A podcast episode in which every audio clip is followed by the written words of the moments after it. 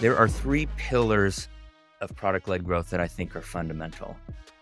The first is empathy, the second is generosity, and the third is instrumentation.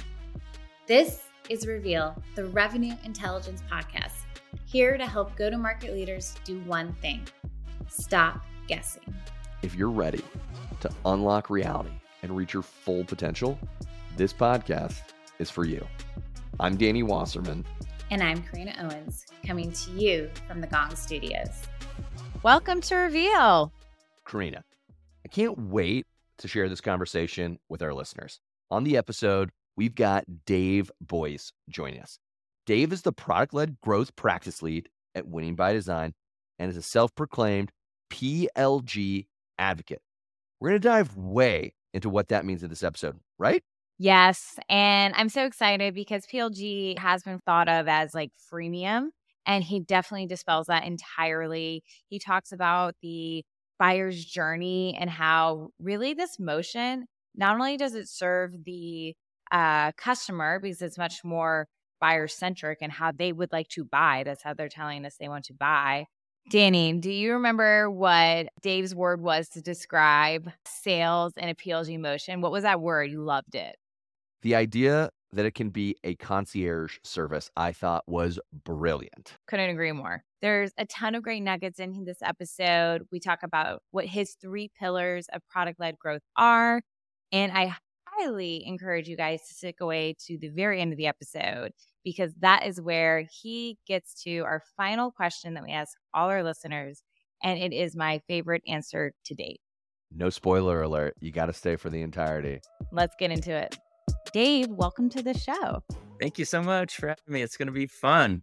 Yes, I know Danny I are thrilled to have you here. I have been a PLG nerd for quite some time. And I want to kick us off here by having you dispel for our audience. Would you say that PLG equals freemium? yeah, there's a lot of misconceptions about PLG. It's freemium, it's for little company, it's for when you're first getting started. It is, it's a marketing, you know, technique. It's a free trial. Like those things all are associated with PLG, but PLG is way bigger than that. It's a mindset, it's a way of doing business, it's a way of organizing your company to deliver impact for customers. I, I love that. And uh, I'm glad we just got that right out the gate because I think it's such a common misconception that uh, so many organizations are still struggling with.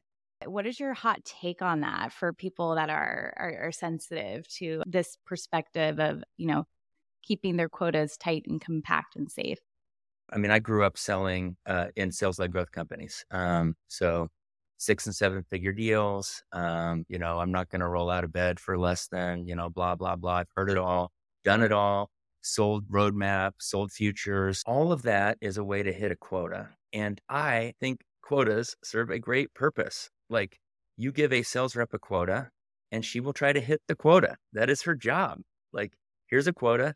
And now she's going to bring all of her best self, all of her creativity, all of her energy, all of her passion to try to hit that quota. The issue comes in when that energy and passion and creativity starts coloring outside the lines. And that is not her fault. That's management's fault. And sometimes management does it eyes wide open. Yes, I will let you sell a ramp.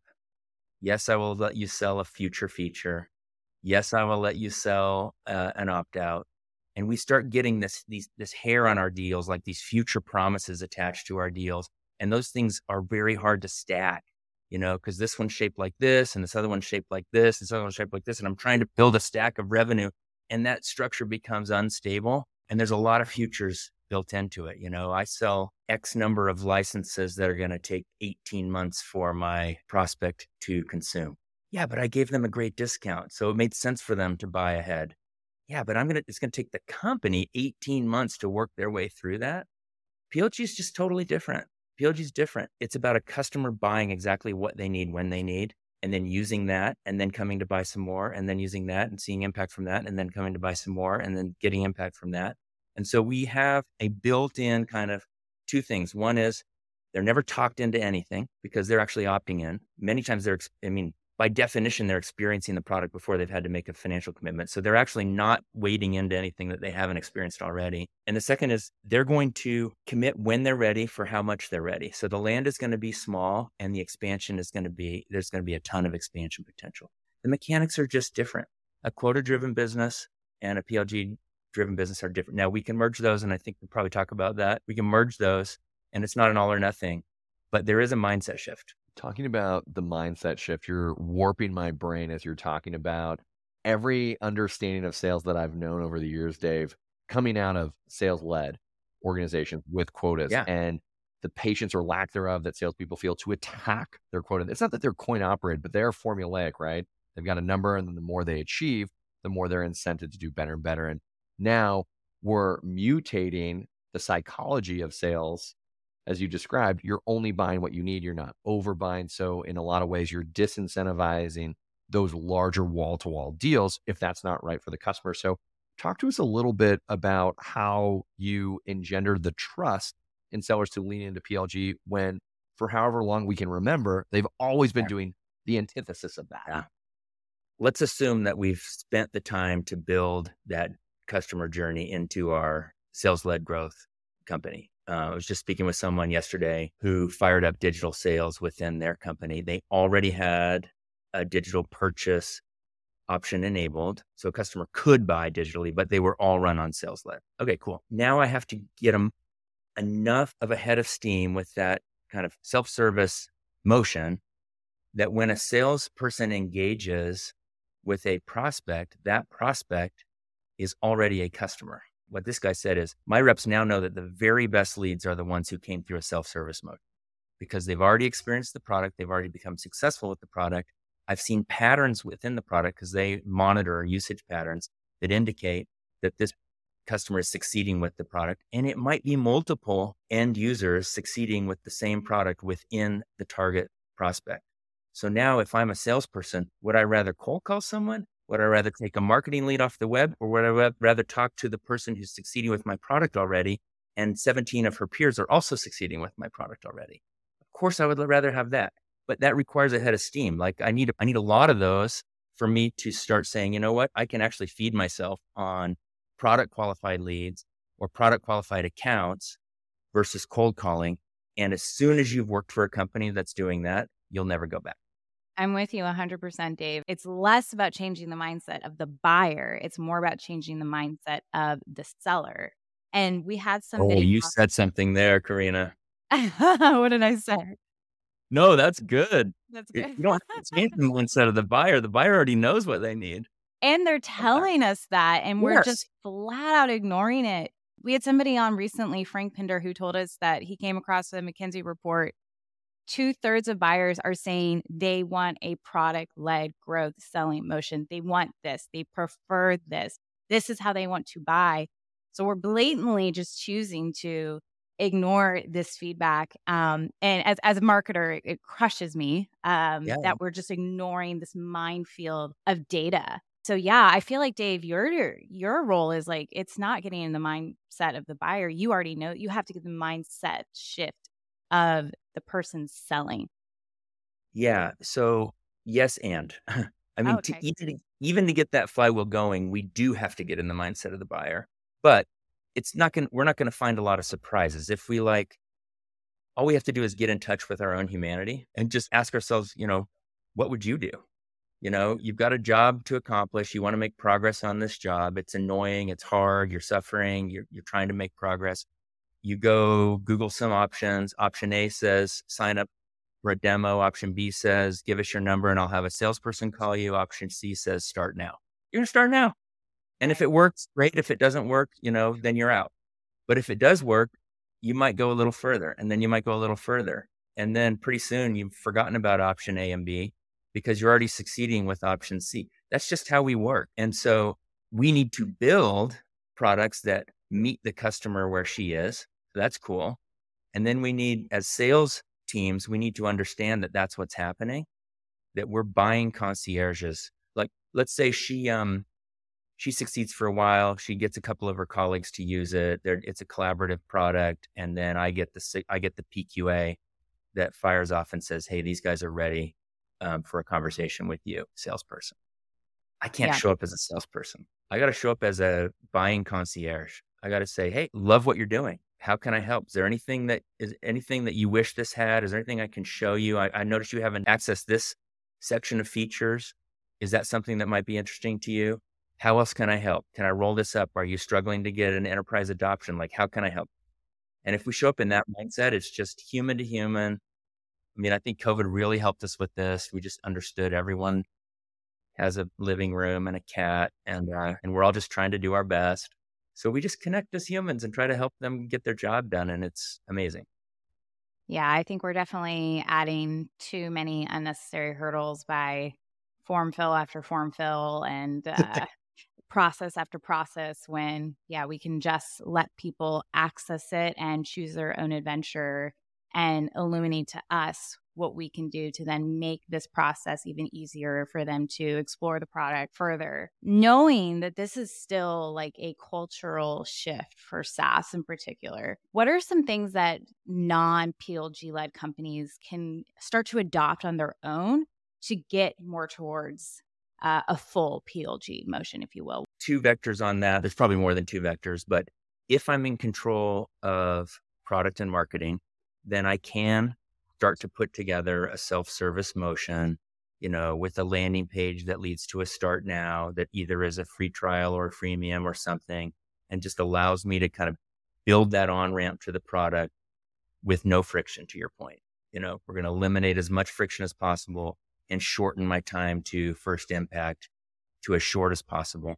But I have to control product and marketing in order to do that. And also, it's going to take me a little while. Like, I got to figure out what words my prospective customer uses to describe her problem and therefore what she might be asking on forums or typing into Google. And then I've got to meet her where she is. And then I got to give her a very simple answer to, to the way that she formulates that problem. So that's if I control product and marketing.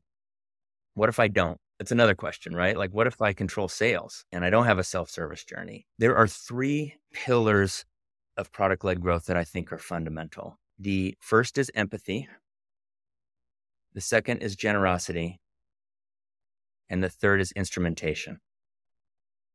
So if I'm going down that first journey, I got to develop empathy for the customer, what problem she's trying to solve.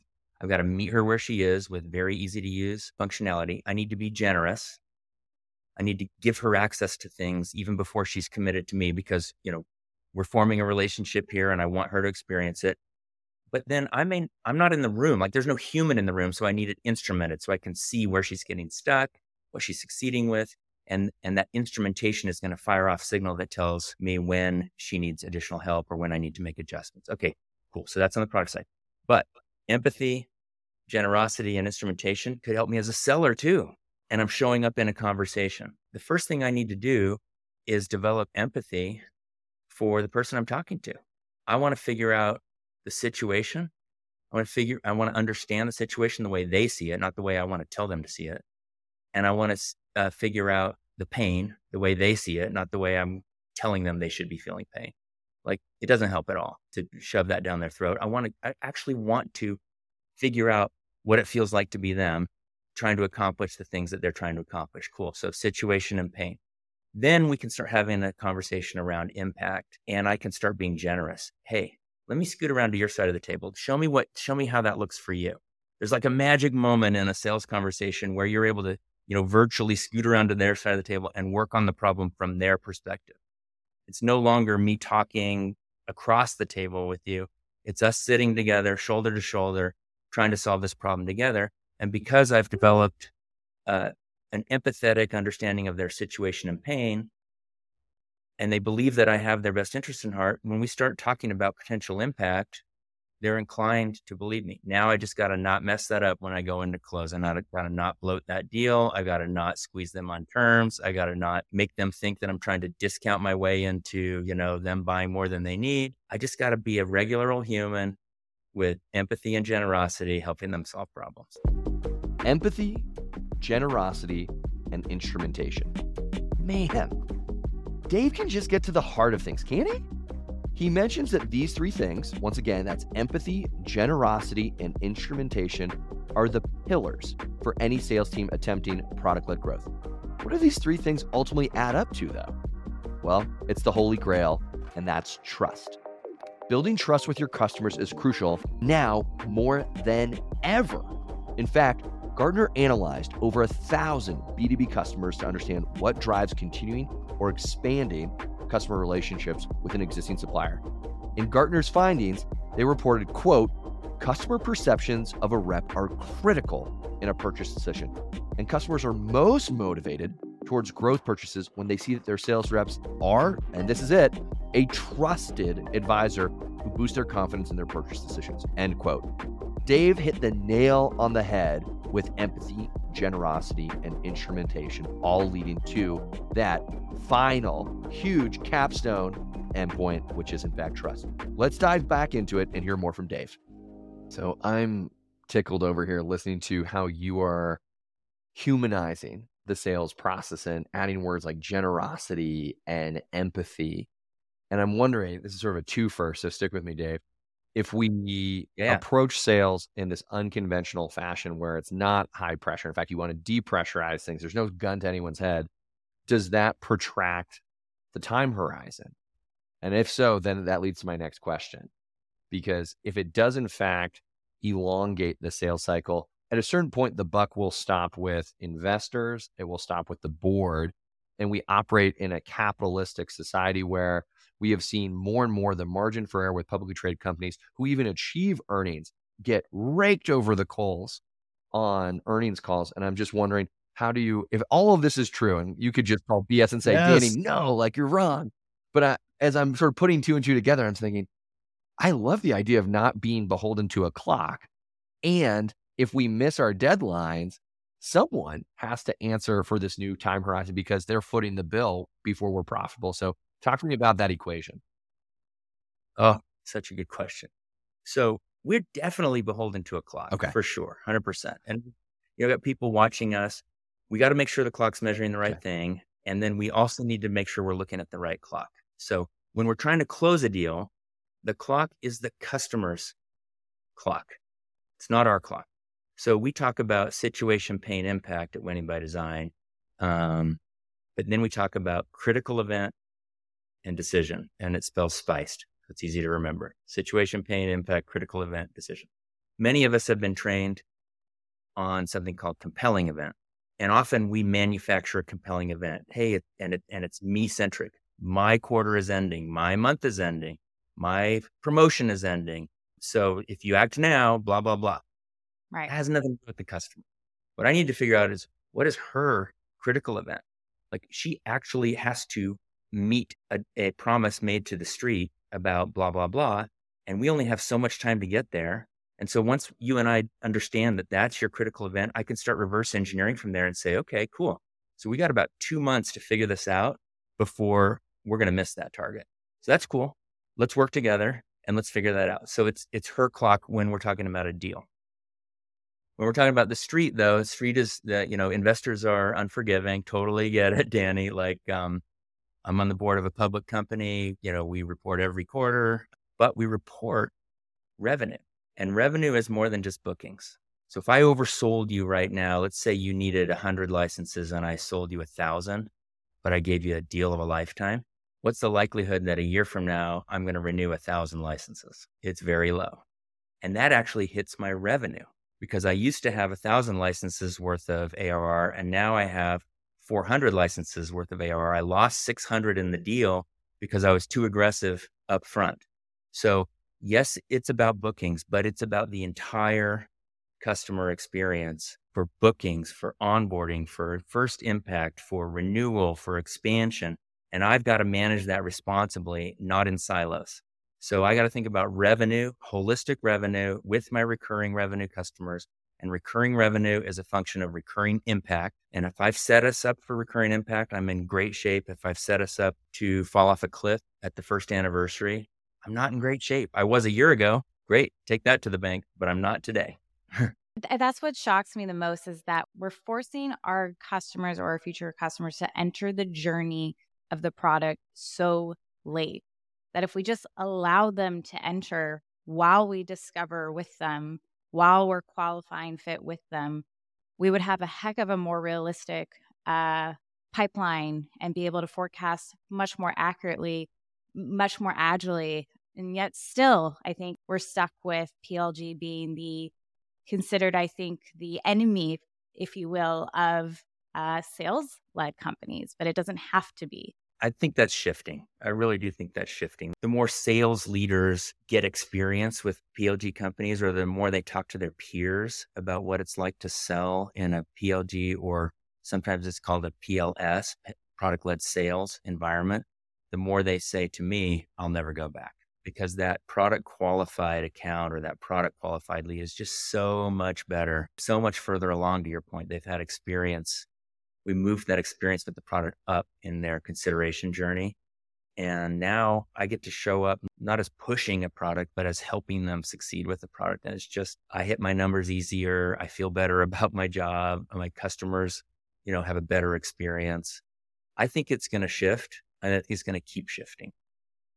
The shift that you're talking about operationally and psychologically, I love your term concierge right? Whereas you could apply any stigmatized characterization to sellers that they are cutthroat, they're mercurial, they're hasty in everything that is they do. And now we have taken an entirely new spin. Like when I go to a hotel and I think concierge, they're just here to enhance my yeah. experience. And oh, yeah. that's so delightful and joyful. Where does hospitality in sort of your training or indoctrinating of these sellers into this new way of life? where's this idea of like welcoming someone or caring for them come into how you philosophize about guys and gals? We're going to do things totally different. This digital sales leader I spoke with yesterday said the very first thing that he started working on with his reps is it's not sell, sell, sell, it's help, help, help. And I was like, oh, that's cool. That, in fact, and I expected him to tell me that he had switched the name of the role from, you know, he calls them digital sales reps, but there are other companies that call them like product specialists, but their their job is to help you succeed with the product. And by the way, they also carry a number. It's just a mindset shift. I love that kind of connection to hospitality. If I'm a concierge, I actually know a lot. I know the theaters, I know the doorman, I know the uh, restaurants, I know the hosts, I know the clubs. But first, I got to figure out what are you here for? How long are you here? What do you need? What are you thinking? And then I'm going to just meet you where you are. And I'm just going to help you have the best time during however much time you have.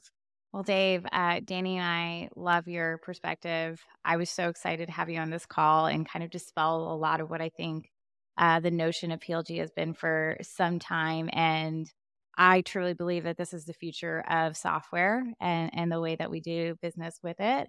Um, and I'm grateful for all of the insight that you share with us today. Before we let you go, we do have one final question that we ask all of our guests. So, Dave, in one word, how would you describe sales? I'm going to say outward. And the reason I'm saying outward is because I want to have an outward mindset, not a me mindset, not a quota mindset, a you mindset, a how can, you know, how can I help you mindset? So outward. Beautiful. I think that's my favorite response yet. Well done. nice. Thank you so much, guys. This has been amazing. It's really Thank fun. you, Dave. We appreciate you. Thanks so much for listening to this episode of Reveal. If you want more resources on how revenue intelligence can help you create high performing sales teams, head on over to gong.io. And if you like what you heard, give us that five star review on Apple Podcasts, Spotify, or wherever you may listen.